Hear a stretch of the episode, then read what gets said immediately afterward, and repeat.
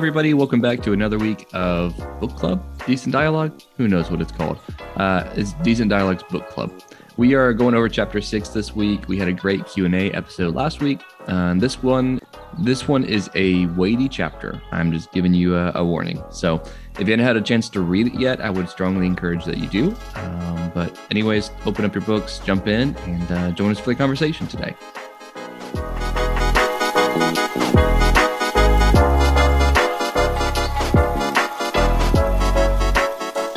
Yeah, so like Greg said, this is a an extremely weighty uh, chapter, and it was, it was, a very difficult chapter uh, for me to read at times, and just reading the uh, the different stories of of what happened during these times. Uh, the the name of the chapter is reconstructing white supremacy in the Jim Crow era, and it talks about I I really didn't know what the Jim Crow era was uh, until reading this chapter, and I still probably uh, would struggle being able to define it. But it's this post Civil War time uh, when white supremacists and people who were extremely racist and terrible uh, towards people of color they tried to go back to the pre Civil War time, basically, and they wanted to build out society again like it was uh, before the emancipation.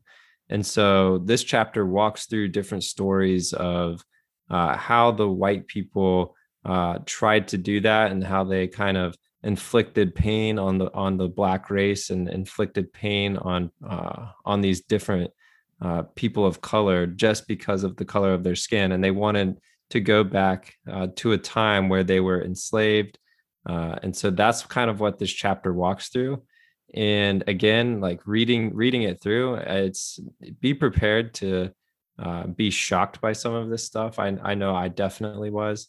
Uh, and so if i'm shocked even reading a glimpse of of what happened uh, i can't imagine what uh, these people went through and and dealt with. And this is this is a part of our history as as americans. And there's definitely some stuff in there that i never even thought about uh, thought it could be that bad like how could humans do this to other humans? And and all of it a lot of times in the name of following christ.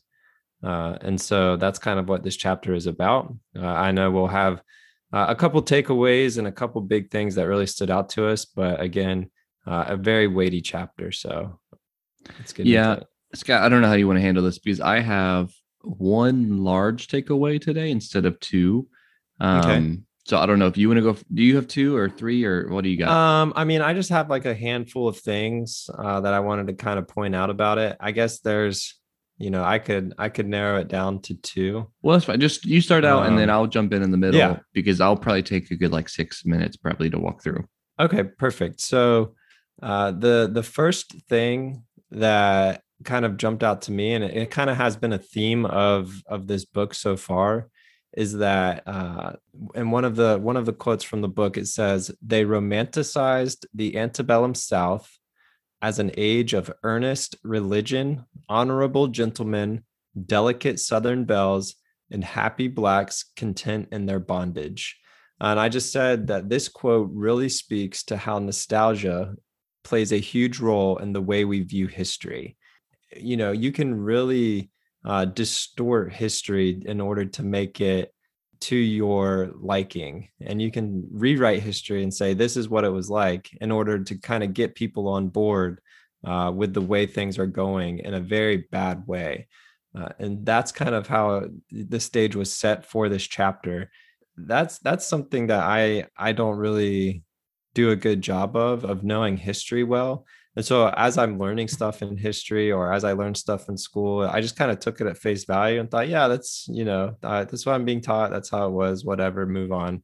Uh, and I didn't really take it into consideration. And so uh, when he made that statement, like they romanticize the antebellum South, uh, you know, it's kind of taking a history and and tweaking it to to what is going to serve your needs and I think that's just so important to remember that you can't tweak history to serve your needs. Like history is history. And I remember one of the things I did learn uh, throughout history, uh, hit my history classes is uh, taking world history at, at large. uh, history is written by the winners, uh, the winners of war, the winners of whatever, however you want to view that. Uh, the history is written by the winners. And so a lot of times we don't get the history of these marginalized people groups or these uh, people who were conquered or things like that. Their their stories and their history is just kind of erased. And I think that's what uh, the author was really talking about here is how they just took the took the history and changed it completely to serve their needs. Uh, so that was probably my biggest takeaway at first. First big takeaway. Yeah, I, I like what you you make a great point there. Like people, I think I think we all do this in some way or another. We tweak history to forget a lot of the awful moments. Like we just wrote, we romanticize, we get nostalgic. And I think I've made this point before on this podcast. So forgive me if you're hearing this again, but like we we just don't it, it's easy to think about a time period in our life and remember all of the great stuff and i think naturally we try to forget the bad stuff i think that's played out all throughout history you know uh, even in my own life. Like I remember I romanticized my like looking back on like you're gonna think I'm really young, but I was in middle school when like 08, like the economy crashed. I think I was, yeah, I was like sixth, seventh grade. Um, Scott was 57 at that time. Uh, we yep. have a big age gap. No, but I, I, I mean, I don't. I was a middle schooler in a time period where a lot of people were struggling to get by. Did I mm. feel any of that? No. Do I look back on that time and have great memories? Sure. But there was a lot of people and a lot of stuff going on in history that was not great. But I just don't remember it. And I I I probably knew about some of the stuff, but it's not what comes to my mind. And like unfortunately, I think we do that sometimes. And we always have to be cautious to to keep a realistic view of history in our mind of what actually happened because if not, mm-hmm. like you've said it before, like history doesn't, you said it two weeks in a row in this podcast, which is hysterical, but that history doesn't repeat, but it rhymes. Like we fall yep. into very similar patterns very quickly when we forget. Yep. I um kind of leads into my my biggest point here though, is that I, I think the biggest thing that I see from the reconstruction period and then post that. So basically, I mean, he he kind of examined, he was kind of all over the place in the time periods because it fits in a larger time, more of like directly after Civil War into the Reconstruction period after, um, and then after that up into like the early 20th century. Uh, if you don't know what Reconstruction period is, it's basically a period of 12 years after the Civil War that this the Union was basically trying to help the South get back on their feet and become part of the United States again through a bunch of different ways. Um, there was the 13th 13th through 15th amendments that got passed, which um, abolished slavery, legalized um, black citizens, and allowed them voting rights. But there was a lot of hardship that went along with that. You know, like there was a lot of vote, voting laws that were passed that were very restrictive and grandfather clauses, and as, as Scott mentioned, like Jim Crow laws. Like basically, you had this period of after the Civil War where you had the Union and a lot of people thinking, "Oh yeah, we we abolished slavery, we're good, we're done." But a lot of black people having to live with the reality of like, oh, maybe we are going to be free, and then soon and shortly understand, like shortly finding out that, that is not the case. And I think my biggest takeaway from this, from hearing all of this, from hearing after Reconstruction, Jim Crow laws, the lynching, um, the KKK, like all of these things, these awful things that were going on during the time, is like I, I think it's easy for people, and kind of going on my last point, like I think it's very easy to think for people to think like, oh yeah, the Civil War, like we abolished slavery, or oh, the Civil Rights Act got passed in the 1960s, like everybody's equal. But that is far from the truth, and it neglects reality, if that makes sense. I think, it, especially growing up in school and hearing like about Civil War and 13th Amendment and hearing Civil Rights Act, like you think in a way like almost like the civil rights movement has been done and over with, and that it's you know we won but then you don't get to hear the real stories of people that were suffering still. And in the ways that even though it's legally abolished but like racism and oppression were still very much legal a part of the government and yeah ongoing um yeah you kind of they try to you know you think it's if it's legislation and you can legislate morality almost you think all right well the, the law says you can't be racist so there's no more racist mm-hmm. and that's just not the case yeah, it's not, you know, and there's two points I want to make, but and a few things I want to share here. On page 97, there's a quote from E.B. Du Bois. Uh, hold on one second. No, so I want to share a quote here from E.B. Du Bois that says, uh, The slave went free. And this is kind of in light of everything that happened from like Reconstruction and all the attempts of legal of making slaves and um, black people equal, but it, and it just didn't happen. But he said the slave went free, stood a brief moment in the sun, and then moved back again towards slavery. Uh, that quote really, really hit me. Um, and secondly, like it, it just it just reaffirmed to me that like the institution of slavery and racism in general and, and racial oppression and, and like that's that has been ingrained and been developed over hundreds of years and a part of the culture of America. It's been part of America for hundreds of years, even before this, from colonization, from that. I mean, it's racism has been in the hearts of people throughout history. You see acts of oppression towards other people and other groups because they look different. You know, it's not going to be solved of just a couple laws that get passed in a couple in 12 years. You know, like even in 12 years after Reconstruction, and like uh, Rutherford B. Hayes pulled out federal support in the South after 12 years and really basically left the black people to survive on their own and all you know in the south. There was no government helping them to enforce civil rights. And so basically things went back pretty quickly to a lot of system of oppression. And it's just like 12 years. Like you think 12 years like is a you know like oh that's a good amount of time actually. But even that is is is not enough to like it just this whole chapter was a reminder to me that like racism social inequality, like all of those things cannot just be fixed overnight. They can't just be fixed by like a social media campaign that takes off for a week. You know, like it's not, there's no quick fixes when it comes to this. And it takes people th- rethinking the way they live, re- rethinking the way they think about other people, our government, our society, and doing something about it, but not just for to show off or to not just like be a part of some movement, but like to commit to lifelong, like, hey, I'm going to be different. I'm going to stand up for what's right. And like, mm-hmm. I, I, think it's just easy for us to think, oh, it's done. We already did that. Like, why do we need to go back instead of realizing it's a much bigger, larger, and more time consuming? Not even, I feel bad saying time consuming because it's not, I don't want to think about that way. But no, I mean, I don't think it's, I don't think you mean it's time consuming in a negative aspect, but just yeah. that it's, it's going to take time. Correct. And, and it's going to take effort um, for sure. So no, I understand that. But that was my uh, that was my my big takeaway. The thing I kept coming back to. Yeah, I mean oh, that's definitely one last thing I'll say. Oh. Society as a whole, I think once conflict end, I think we're naturally people who want to avoid conflict in our lives. So we deny it or we believe in like false victories to help us sleep better at night. Um, mm, but wow. we need but we need to have that perseverance to press on. Wow. Yeah. That's definitely big. I I think I'll I'll kind of add two two more quick takeaways.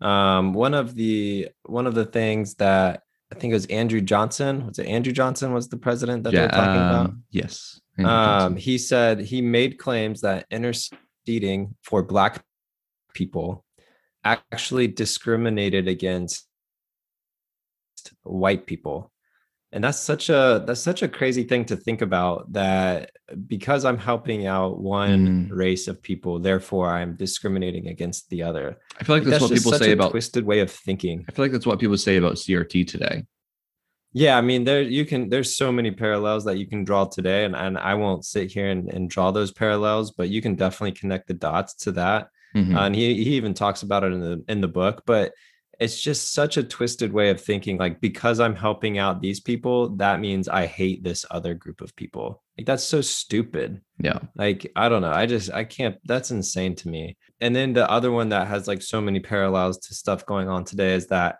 uh, many many white Christians failed to unequivocally condemn lynching and other acts of racial terror. Uh, you know that's that's something else. We we see being complicit in racism or not being complicit or whatever it's you know you can say there's a lot of lines that you don't want to cross or there's lines that you don't want to draw but if you can't condemn injustice mm. then what are you doing like that's yeah. that's such a baseline for being a follower of Christ is standing up for the marginalized and decrying injustices like that's mm that's what Jesus did when he was on this earth, and that's who he calls us to be. Uh, and so, yeah, and, and kind of the, I'll, I'll i want to read the last paragraph in the chapter one uh, because I, I do think it kind of sums up this chapter well. I feel like you read the last line or paragraph of the of the chapter each week. Well, Not making fun of like, you, but no, no, no, I know. it's just almost like the uh the people who are authors of books know it's good to kind of summarize things in the last little bit. to start out with the here's where we're going and end it with Yeah. the, this is what we talked about. Exactly. Yeah. Uh, Did you have anything else to add, or can you want me to Um, on this? Or Yeah, I had a few. I just had a few take like quick facts I found was interesting. I literally so they started talking about the KKK. Awful. Like everybody's probably heard of the KKK at some point. And I I literally wrote in my notes, KKK is awful, but I'm wondering if like it was just more of a fringe group of people, Mm, similar to like Westboro Baptist Church, that like it's like these crazy, like they protest all the time, and like yeah. this is fringe group. And then literally the next paragraph, they had about three to five million members in the North alone. I'm like, oh wow, um, maybe Not it was a, group. yeah, maybe it was a little bit more widespread. And then forty thousand ministers. Yeah, I mean, ridiculous. Uh, a lot more widespread than I thought. At least like, and I don't know individually where they stood on Mhm. levels of whatever it may be. You know, it was more of a there was a lot of people I identified more with the ideals more than like the actual violence and things like that. All of it, I'm can you know, I just cannot. I, I don't stand for obviously, but um, Right. I don't want to just blanket everybody as terrorist. Uh, I'm sure there was some nuance in that, but all Yeah. all nuance I disagree with, but uh, nuance all the same. Another thing I just thought about in light of KKK too, like they played on fears about a certain group of people and got them basically coming together to uphold certain ideologies. I just I see that that plays out today in different ways. Mhm. Um, it's just Yeah, for interesting. sure. All right, Scott, end us off. All right, yeah. So I'll just read this last chapter, our last um last paragraph, not the whole chapter. This episode is 45 minutes long. Some white Christians used their faith to support the fiction of the lost cause narrative and notions of a romanticized white Protestant South. Others bent Christianity to support the Ku Klux Klan and its racial terrorism designed to reinforce white power. The American church's complicity with racism contributed to a context that continued to discriminate against Black people even after the deadly lessons of the Civil War. As the next chapter will show, this racist atmosphere and Christian complicity therein did not reside only in the South, but permeated the entire country. Well, uh, chapter six is a tough one, um, but I hope you guys got something out of it and was able to read and reflect over it. And I, I always say read and reflect when talking about scripture, and so I feel weird even saying about this book. But um, it's definitely a read and reflect book. Like this, uh, that chapter was brutal to read. Uh, Yeah. but I think it was a necessary, I think a so. necessary history lesson. Well, I think, for- and for kind of yeah, least. going off what I talked about earlier, like just making sure we're not making sure we're not romanticizing and being nostalgic about the past, but we can be realist about the past, so that we don't ignore why things are today like they are today. But Exactly. um, anyways, we uh, we hope you guys enjoyed, um, and thanks for for joining us in this journey through this book. I'm excited. We're halfway there, halfway to the end. We'll chapter seven next week. Yeah, and I mean, Scott, we haven't talked about this a lot, but I assume we'll probably keep doing books. We might take a little break. I don't know. Yeah, We'll I think uh, yeah, we'll definitely maybe maybe pick something a little bit less uh I don't know, something a little more lighthearted next time. we'll read something about finances for Scott, um, and then we'll then we'll read through the Lord of the Rings, all three books. All right, Nailed guys. Uh, catch you guys next week. Uh, bye. Peace.